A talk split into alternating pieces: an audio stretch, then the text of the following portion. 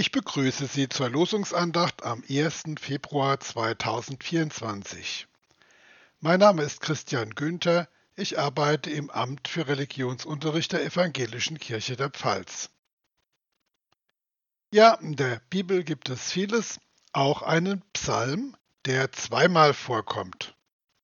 Der heutige Losungstext steht in Psalm 14, Vers 2 und in Psalm 53, Vers 2 und lautet der Herr schaut vom Himmel auf die Menschenkinder, dass er sehe, ob jemand klug sei und nach Gott frage. Ich stamme aus einer Familie mit einer mittelmäßigen christlichen Sozialisation und als ich so in der dritten Klasse war, stellte ich mir Gott genau so vor wie unser Losungstext. Und während meines Studiums lernte ich noch das Gedicht von Eugen Roth kennen, das so geht.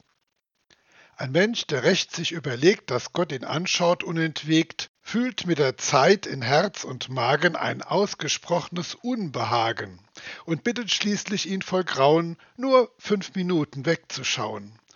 Er wolle unbewacht allein inzwischen brav und artig sein. Doch Gott, davon nicht überzeugt, ihn ewig unbeirrt beäugt. Dies ist auch der Tenor unseres Losungspsalms Nummer 14. Leider sind die Menschen alle doof, da ist kein Kluger unter ihnen, denn, so fährt der Psalm fort, sie sind abtrünnig, alle verdorben, keiner ist, der Gutes tut, auch nicht einer. Für sie gilt, so der Psalm, diese Toren sprechen in ihrem Herzen, es ist kein Gott, Sie taugen nichts, ihr Treiben ist ein Greuel, da ist keiner, der Gutes tut. Als Drittklässler hätte ich diese Vorwürfe weit von mir gewiesen.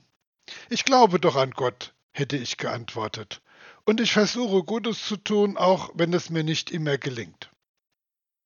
Leider sind die Maßstäbe der Bibel und die von Jesus keine Drittklässler-Maßstäbe und erst recht keine Karnevalisten-Maßstäbe. Sie wissen schon, wenn die ganze Halle beim Feiern leicht besoffen, aber ohne jedes schlechte Gewissen den Milovic-Song singt.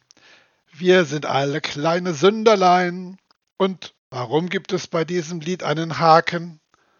Weil das Sündigen im Kleinen niemals aufhört. Oder um den Milovic-Song noch einmal zu zitieren, Erst wollen wir nur ein Gläschen naschen, doch dann gibt's nur noch leere Flaschen.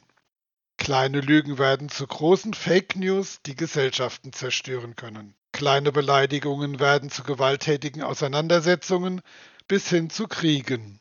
Kleine Betrügereien zum eigenen Vorteil werden zur Ausbeutung und Unterdrückung ganzer Völker. Womit wir wieder bei Psalm 14 sind. Dort heißt es, haben denn keine Einsicht all die Übeltäter, die mein Volk verzehren? Sie verzehren ein Brot, über das sich Gott im Tischgebet nicht mehr anrufen lässt. Kannibalismus. Das Wort gibt es nicht in der Bibel, aber gemeint ist es hier. Und zwar nicht im wörtlichen Sinn, dass ein toter Mensch aufgefressen wird, sondern in dem viel umfassenderen Sinn, dass ich Menschen, ein ganzes Volk so ausbeute, dass sie für nichts oder einen Hungerlohn im lebenslangen Elend für mich schuften müssen. Diese Art von Kannibalismus ist in unserer kapitalistischen Wirtschaftsordnung leider weit verbreitet. Egal ob ich Kakao, Fußbälle oder Handys kaufe, an fast all diesen Produkten klebt das Elend tausender Menschen. Haben wir je die Stimme dieser Menschen gehört? Was würden sie uns raten? Würden wir ihnen zuhören? Der Psalm 14 ist da sehr pessimistisch. Ihr lasst den Rat des Armen zu Schanden werden, aber der Herr ist seine Zuversicht. Zwei Dinge kann man sowohl von Jesus als auch von diesem Psalm lernen. Erstens, wer ist das Volk Gottes? Das ist nicht das Volk der wohlhabenden Konsumenten, sondern derjenigen, die ein Leben lang ausgenutzt und kannibalisiert werden. Zweitens, wo ist Gott? Na bei denen, den Armen, Den Unterdrückten ist Gott ganz eindeutig. Darum sollte ich mir sowohl als Drittklässler als auch als Fastnachtler darüber im Klaren sein, wenn ich mein Sünderleinsein nur verharmlose, ist niemandem geholfen.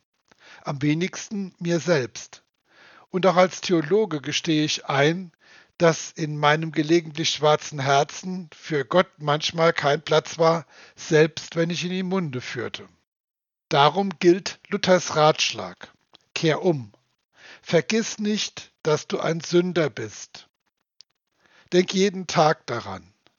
An Aschermittwoch und auch an Fastnacht bei aller Fröhlichkeit. Und sieh zu, dass du die Elende nicht vergisst, denn wer den Notleidenden hilft und wer den Niedrigen beisteht, der streckt seine Hände auch zu Gott aus. Und Gott sieht ihn gnädig an. Amen.